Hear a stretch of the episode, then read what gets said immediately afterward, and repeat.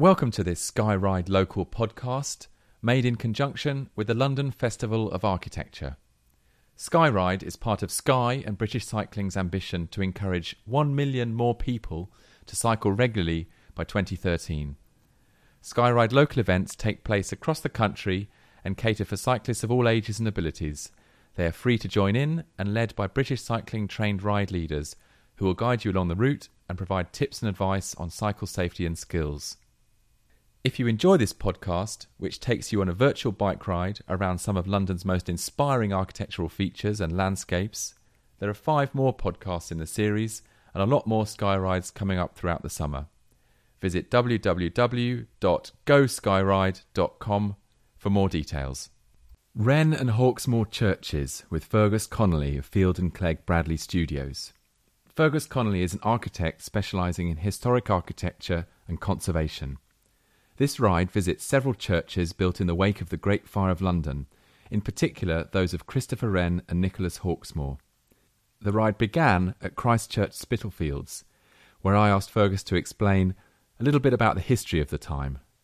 So what we're going to be looking at are the churches of Wren and Hawksmoor that were built after the Great Fire of London. That's from 1666 onwards, so we're going to be taking a look at those and just seeing how they shape the city then and how they continue to shape the city now. What was London? Was it a decimated place? Was it burnt to the ground? I mean, was it London in crisis at that time? It was certainly London razed to the ground, yeah. I mean, you know, you only need to look at the diaries of Pepys, Hooke and Evelyn to realise just how decimated the city was.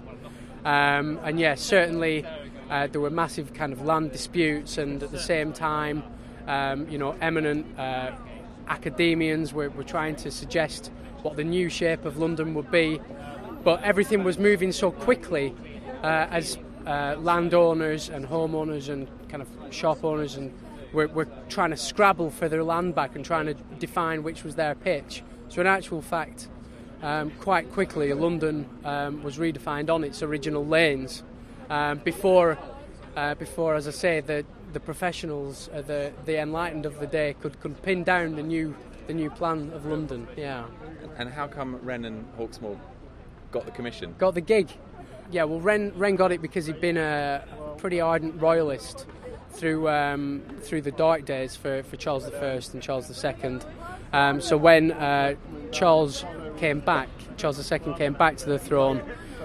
He was the guy they looked to. But I mean, beyond the kind of royalist agenda, Wren was just a monster of his age. His intellect and his understanding of culture, structure, science, philosophy, astronomy, biology, chemistry, physics. You know, he was a true polymath, a true kind of Renaissance man. So he was the man for the job. And actually, Hawksmoor got introduced to him later, and it was picked up on as someone very able to draw, very able in kind of architectural drawing and rendering. So he really came under Wren's wing, but was a real different kettle of fish, and brought something completely fresh or unique to the English Baroque.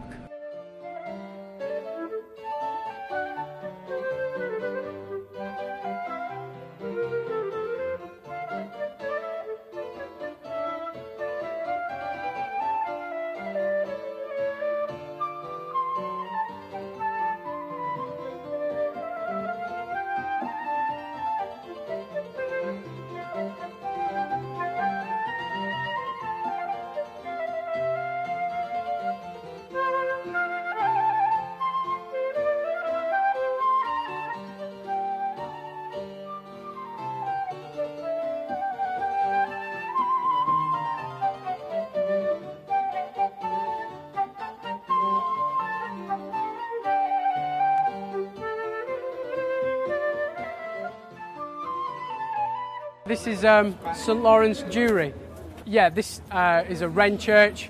I should say that it's kind of quite isolated now, but that's largely due to the 1940s kind of bombing that you know, really decimated these areas and, you know, heavily damaged an awful lot of the churches, to the extent that this one, its interior is no longer original, nowhere near original.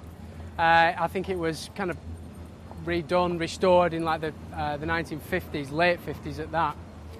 We all kind of came down King Street and saw the eastern elevation, and it's actually, you know, a very, very decorative elevation, more so than any of the others, and, you know, actually quite peculiar in that, you know, they didn't have an awful lot of money for these churches.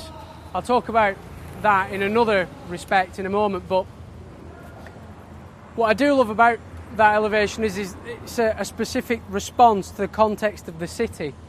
King Street is part of a processional route, or, you know, is historically part of a processional route for the old guilds. So they kind of come right up King Street, past the church's east elevation, and then meet outside the Guildhall complex. So Wren's elevation is a kind of, you know, it's rising to that occasion and is, you know, ornate for that reason.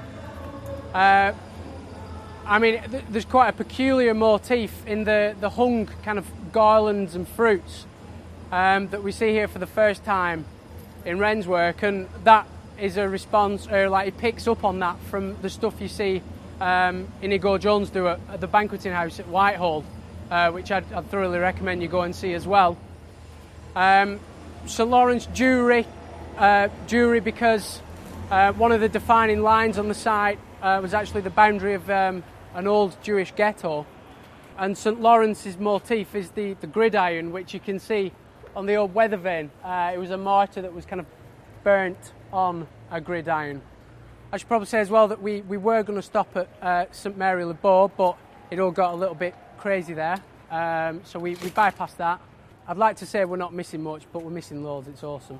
The tower was completed in 1680, and that church was seen as probably the second most important church in London after St Paul's Cathedral.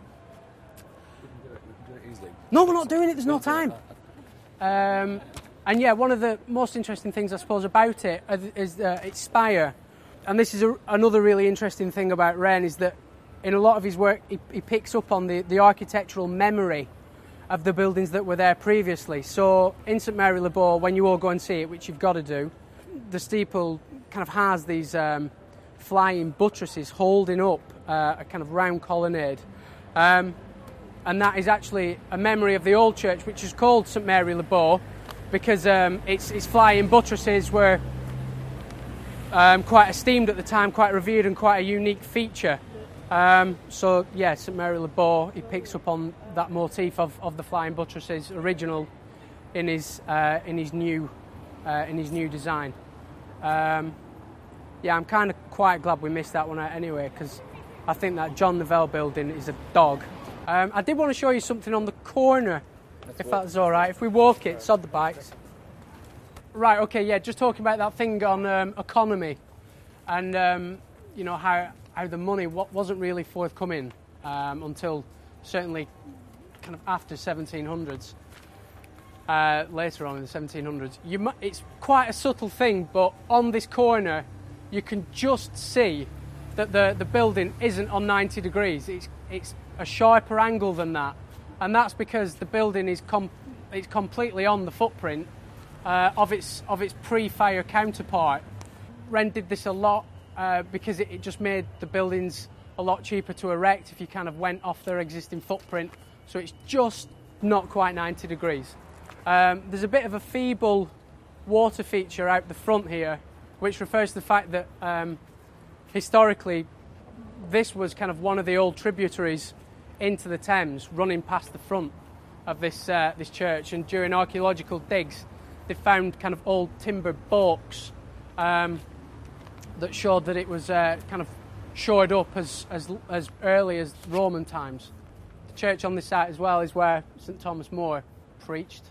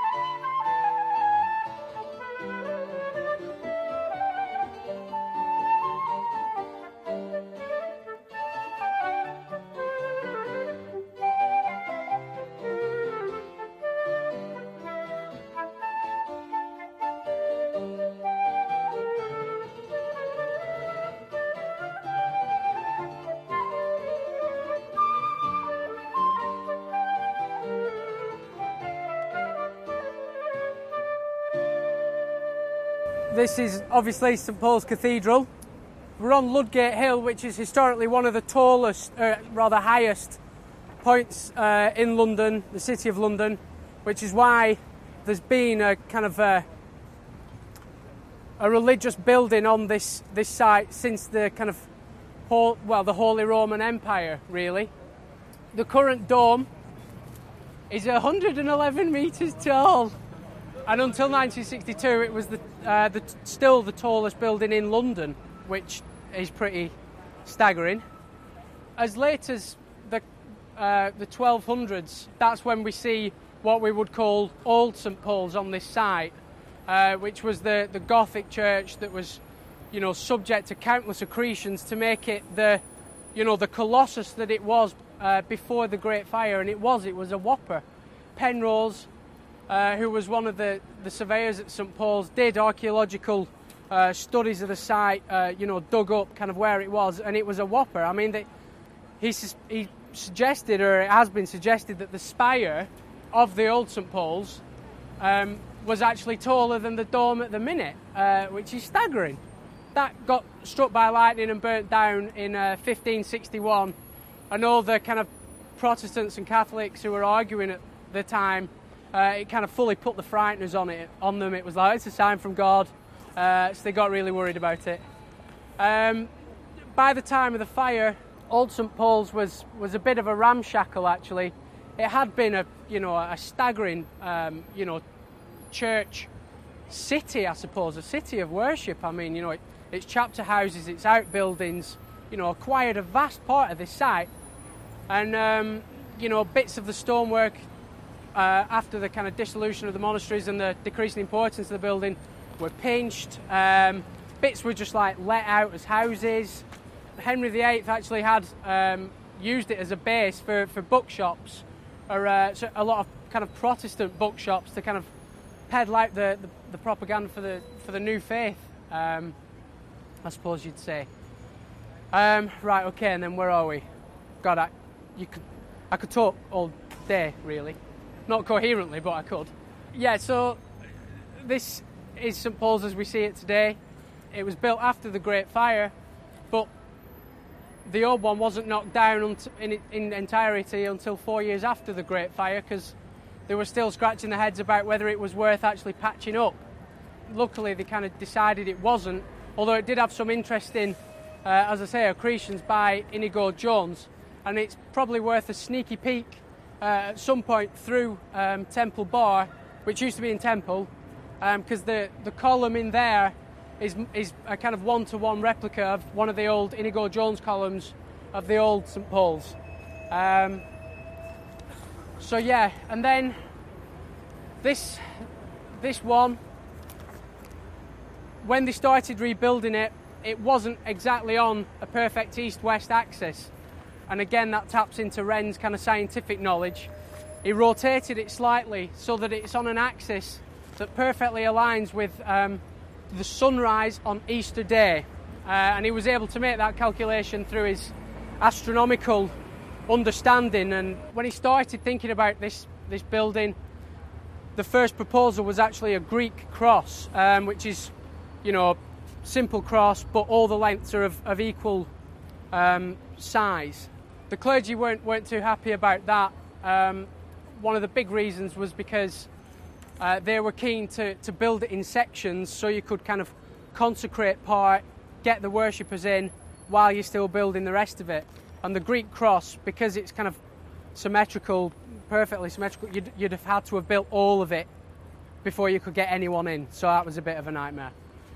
So he responded with a proposal that we know from the Great Model, which is a massive, absolutely beautiful model housed up in what's called the trophy room at triforium level. It was similar to the Greek cross, but it kicked down to become more, I suppose, like the traditional, conventional Latin cross. They didn't like that. They said it was too popish, and Wren had a full-on strop. Then, you know, he kind of decided that, you know, he was going to make no more drawings accessible to the public, no more models for anyone to see, because he was just thoroughly miffed that everyone thought his designs were rubbish. So he did a design called the warrant design, because it got the King's warranty for construction, and luckily that didn't get built, because that was a bit of a dog, to be honest. It had like a bit of a shallow dome and then a spire on top. It was kind of really neither here nor there. So what he did was he kind of got the building going, half built it, and then just the top half, the dome and the drum, he just kind of shrouded in scaffolding and cordoned it off, and then underneath that he just kind of built what he wanted, which was, you know, the magnificent dome we see today. I should say as well that after the warrant design, he got kind of the King's approval to what they kind of decided would be minor cosmetic alterations, and then he just did this whopping great, you know, alteration that when the scaffold came down, everyone was like, ah, what's that? But then they loved it, apart from Pugin, who came later, who hated it. Portland Stone, finished in 1710, probably the masterpiece of English Baroque. Again, Hawksmoor helped him on the west front with the towers. That play of light and dark is, you know, Hawksmoor all over. And as well, Hooke helped him an awful lot. Think about the structural strategy. And they make real use of the catenary curve, which is neither perfectly round nor pointed Gothic, but kind of somewhere in between. That's structurally one of the strongest. I mean, Hooke gets brushed under the carpet a little bit, but you know, he was a, you know, a scientific kind of marvel of his age. Not so much based in the mathematical stuff that you see Newton do later on, but more in just his ability to experiment and record what he saw and from those experiments. Him and Newton didn't get on at all, and he blamed Newton for nicking a lot of his ideas on gravity and all those calculations. Obviously, we know Newton best for them now, but Hooke had a hand in it. He did pioneering work on microscopes, telescopes, and he actually coined the word cell for what we see as, like, you know, the biological cell. And he took that from, you know, his understanding of the monastic cell. So that's actually where the word cell comes from.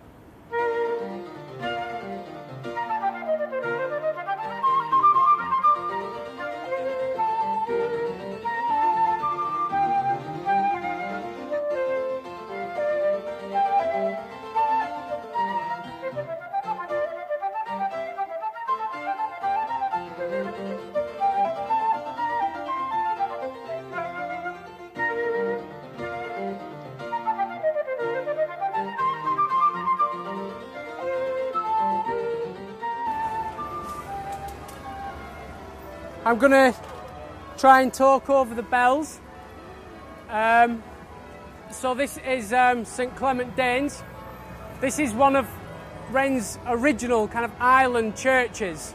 This was always planned to be kind of seen in the round. And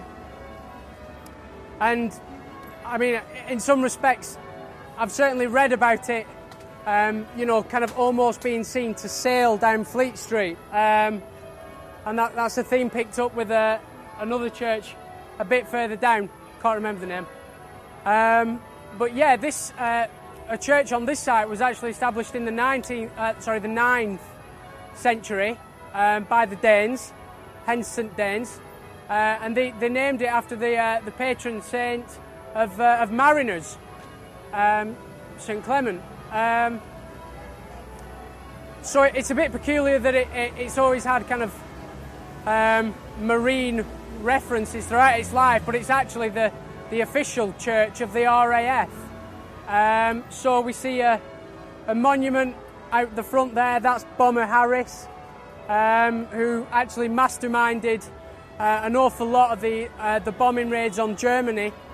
So for a long, long time, and probably I suppose still, a controversial figure.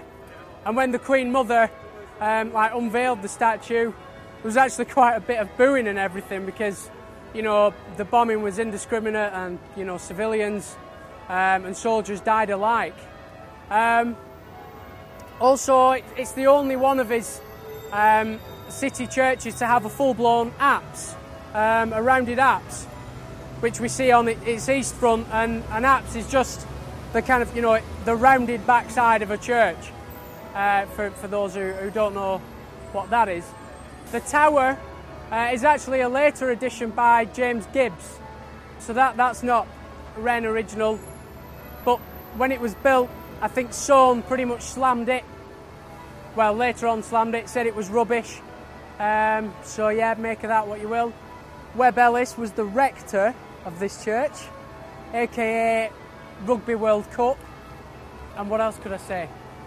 If I was going to talk a bit more about kind of water being the theme of this church, it'd be a good place to pick up on Canaletto and what he, you know, kind of made of all these fantastic churches when he came to London, and he was staggered by them, you know, it was incomparable with anything else in Europe, really, and so, you know, Canaletto's kind of pictures of the city just illustrate a skyline punctuated with these extraordinary and varying columns, and I'd really recommend you to Google Canaletto's work in London, if just to take a look, especially of his painting done from Somerset House, which kind of shows them in all the glory, and it's staggering. I mean, one of the interesting things about St Paul's is that it's kind of on those two levels. There's the like the lower tier, and then the kind of upper kind of piano nobile tier, I suppose. But when he paints it, that lower cornice almost strikes a datum alongside all the other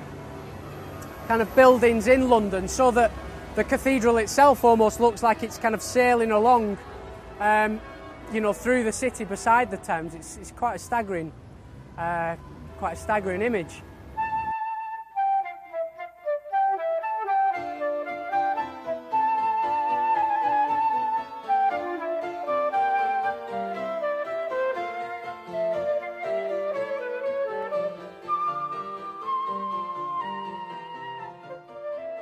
This is another Hawksmoor church. This is St George, Bloomsbury, and she's another absolute belter. She was built as part of the 50 new churches, so she's slightly later, and this was actually Hawksmoor's last church. There hadn't been a church on the site previously, and the site was actually bought for £1,000 quid, I think, which was pretty steep back then, and the site wasn't even much cop. So, you know, there has been a bit of head scratching about why they wanted this site. And then, you know, authors like Peter Ackroyd and Ian Sinclair have kind of picked up on this thing about, oh, if you join up where all the Hawksmoor churches are, it makes an eye, which is the symbol. It's a load of tosh. I don't want to go all Dan Brown on you, because whatever. But yeah, it's on a pretty awkward site, but he makes outstanding use of it. Basically, we're looking at the south elevation, and this is a hexastyle portico, which means it's got 6 columns, in the style of the Temple of Bacchus, apparently. But actually, when you go in, the altar is, was, to Hawksmoor design, still on the east, which was a pretty big deal, because post-Reformation churches really revisited this idea of, you know, everyone facing east for worship. That was quite a big deal. So when Vanbrugh had previously proposed an altar on the north side, they said that was rubbish. He said it was the only way you could do it. Hawksmoor said, yeah, go on then, I'll do it that way. And then about 30 years after it was complete, the parishioner said, no, actually, this is rubbish. So they put the altar back on the north side, as it had been kind of proposed. The tower is modelled on one of the 7 wonders of the ancient world. This is the tomb of Mausolus at Halicarnassus, or the mausoleum, subsequently, well, named after Mausolus. So that's the kind of stepped zigguratted pyramid that we read about in Pliny's descriptions of it. And these, the tiger and the unicorn, have been actually on and then off and then on again on this building. They were on the original, and they're meant to symbolise the vanquishing of the first Jacobite rebellion, and then in the 1870s they were actually taken off, deemed inappropriate ornamentation, and Tim tells me it was the architect Street who did that. So yeah, and then in 2006 there was a massive restoration program, and they were put back on. So they're actually kind of only three, four, 5 years old. What else can I say? Yeah, the I suppose the tower was immortalised in Hogarth's drawing of Gin Lane, and you can kind of see it in the background, lion and unicorn chasing one another there as well. The tower itself, I mean, it's a very kind of sculptural, civic piece, but in actual fact, they're just very pragmatic. They need to be structurally sound, because at the top level, just between the kind of temple frontages, we see the vents that illustrate that that's the belfry. So the bells are up there. You know, that needs to be really firm, because, you know, you'll have 2, 3, maybe more tons of rocking metal, not like rock and roll, you know, it's kind of moving in the bell frame. So these things need to be pretty firm. Right, we're going to go to our last church now. I bet you're ready for that. It's St James, Piccadilly. Barry is off, so let's roll.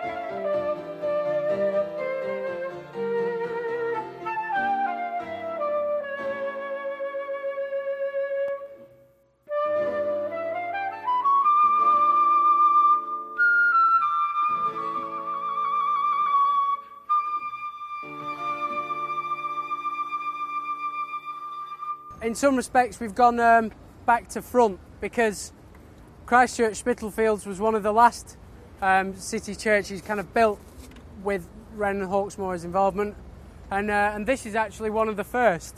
His involvement with this church actually precedes the Great Fire, the Great Fire didn't even get this far. This entire site was bought by the Earl of St Albans, a chap called Henry Jermyn. So hence we get Jermyn Street round the back. And this in its day was actually just on the outskirts of London. So kind of, you know, London had finished sprawling here. So, I mean, it's pretty, you know, I always find it fascinating to kind of just see how the city radiates out and just kind of engulfs itself all the time. But that's an aside. I suppose one of the important things to come and look at this church for is the fact that, unlike any of the others we've seen, it's brick and Portland stone. All the others we've seen have been Portland. St Paul's Cathedral has a little bit of Ketton stone and a little bit of Carrara marble, one or two other bits and bobs, but largely what we've seen is Portland stone. And this illustrates, I suppose, a heavy Dutch influence that we haven't seen in the other churches either. Wren went to Paris once, but other than that didn't travel.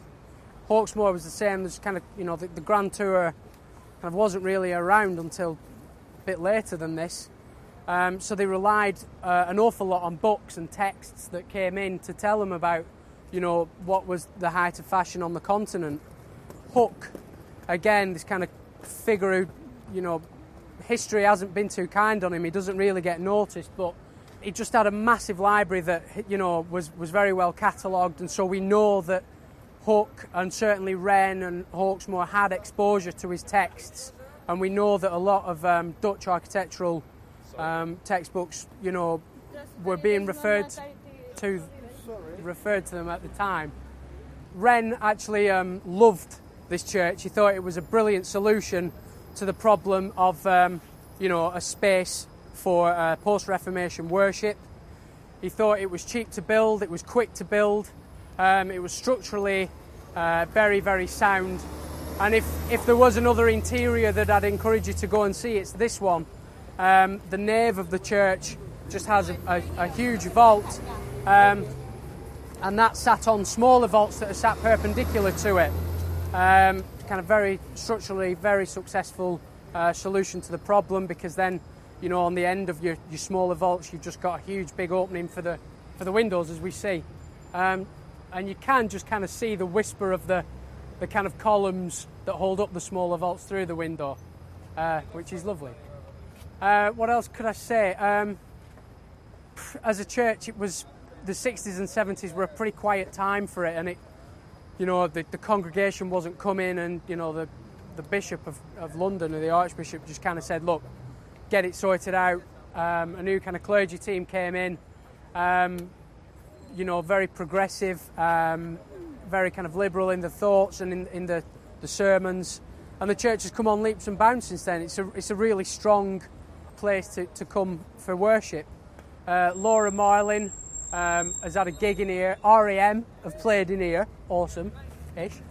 I wanted to bring you here as well to finish on this church because there's also a really important building by Edwin Lutyens next to it, which is here. It's an old Midland bank, and it's now an art gallery, I think.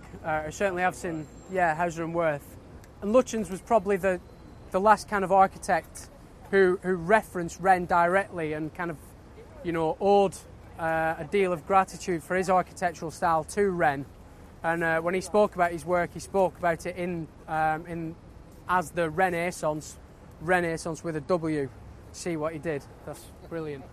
I don't think I can say much more about them as a pair. I mean, yeah, just absolute powerhouses of the day, and have, you know, gone to such lengths in defining London. You know, that this really is the tip of the iceberg, and I hope, you know, it might convince some of you to take a look at some other stuff, because there's loads of it out there and it's all amazing. We hope you enjoyed this podcast from the London Festival of Architecture Skyrides. For more information about LED group rides in your area, please visit www.goskyride.com.